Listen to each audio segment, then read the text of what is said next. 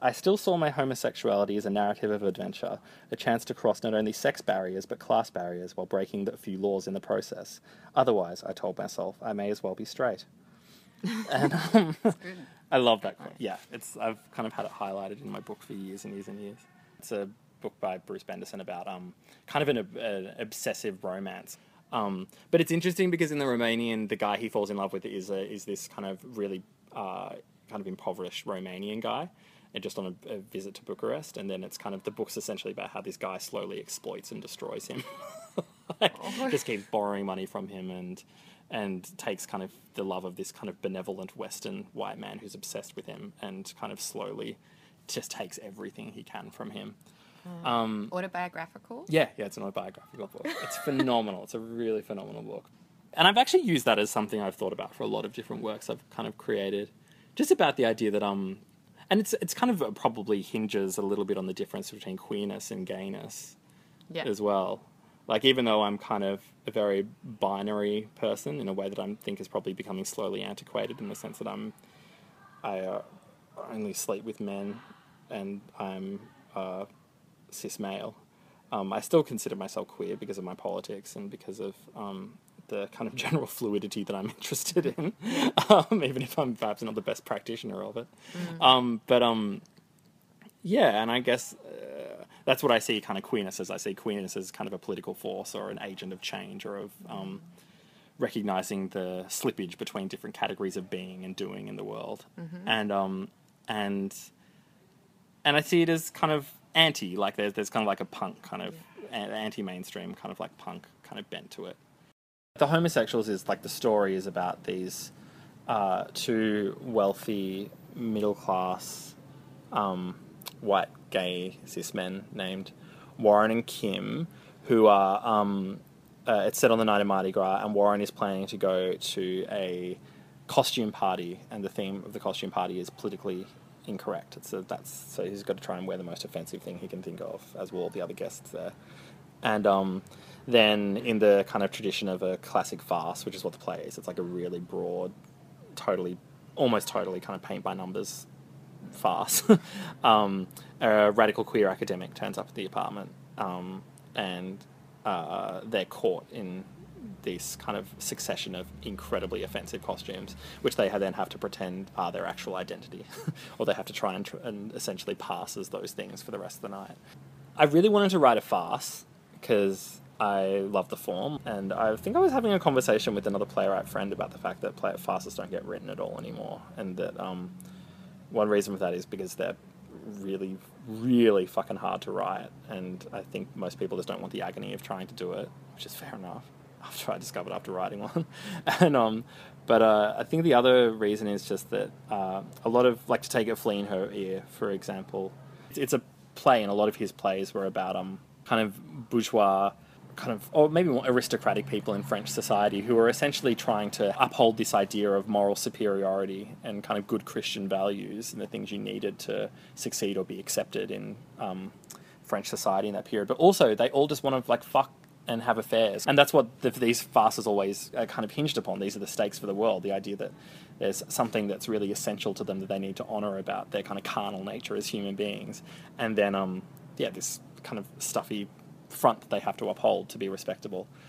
And that's not very applicable to life now because we're, we're just a lot more honest about our desires generally. And so it's not really enough for the kind of uh, repression that needs to fuel a farce. And I was kind of trying to think about other contemporary uh, kind of spheres of life where that kind of repression is actually uh, a real thing. And I kind of started thinking about call out culture and identity politics kind of within the queer world. And this rift that I kind of see uh, that's really opened up kind of in the last maybe like five years predominantly, particularly between um, gay cisgender and uh, uh, kind of trans people within the kind of gay rainbow, but also kind of like a white and non-white kind of groups. The the idea that um, particularly gay white cis men have reached this kind of point of political ascendancy where their voices can be heard very loudly in a very kind of mainstream sense through very, various media channels, and the thing that they're kind of shouting for. Uh, most loudly is marriage, like this incredibly comfortable heteronormative institution, while a lot of other groups in kind of the gay rainbow are still in positions of just literally fighting for their lives or fighting for protection from violence and um, and or to have the barest kind of elements of their identity recognized um, in a mainstream sense.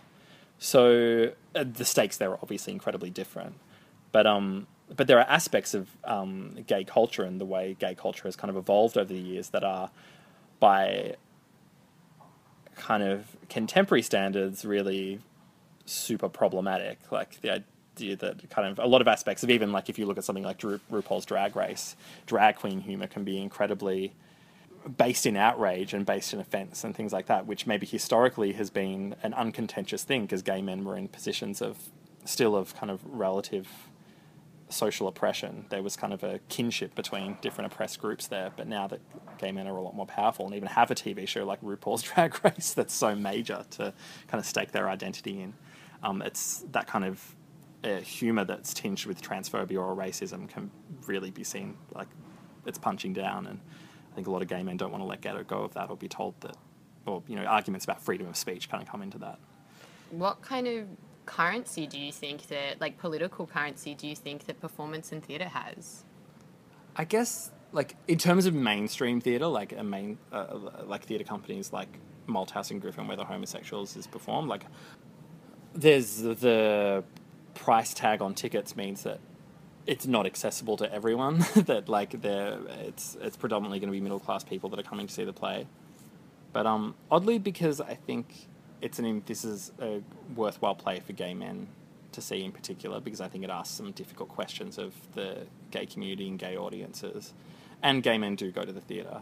I actually see probably more than a lot of things I've made. I actually kind of see the potential for this play to spark some maybe in by large number some interesting conversations. It's like it's a very provocative play. It's a play that kind of draws a lot of lines and then crosses them. And I think the conversations about kind of power and about privilege and about the nature of allyship and who we are obligated to support and who we are not obligated to support like and what we are, have the right to say and what we don't have the right to say are kind of ones that I hope the play will kind of spark off.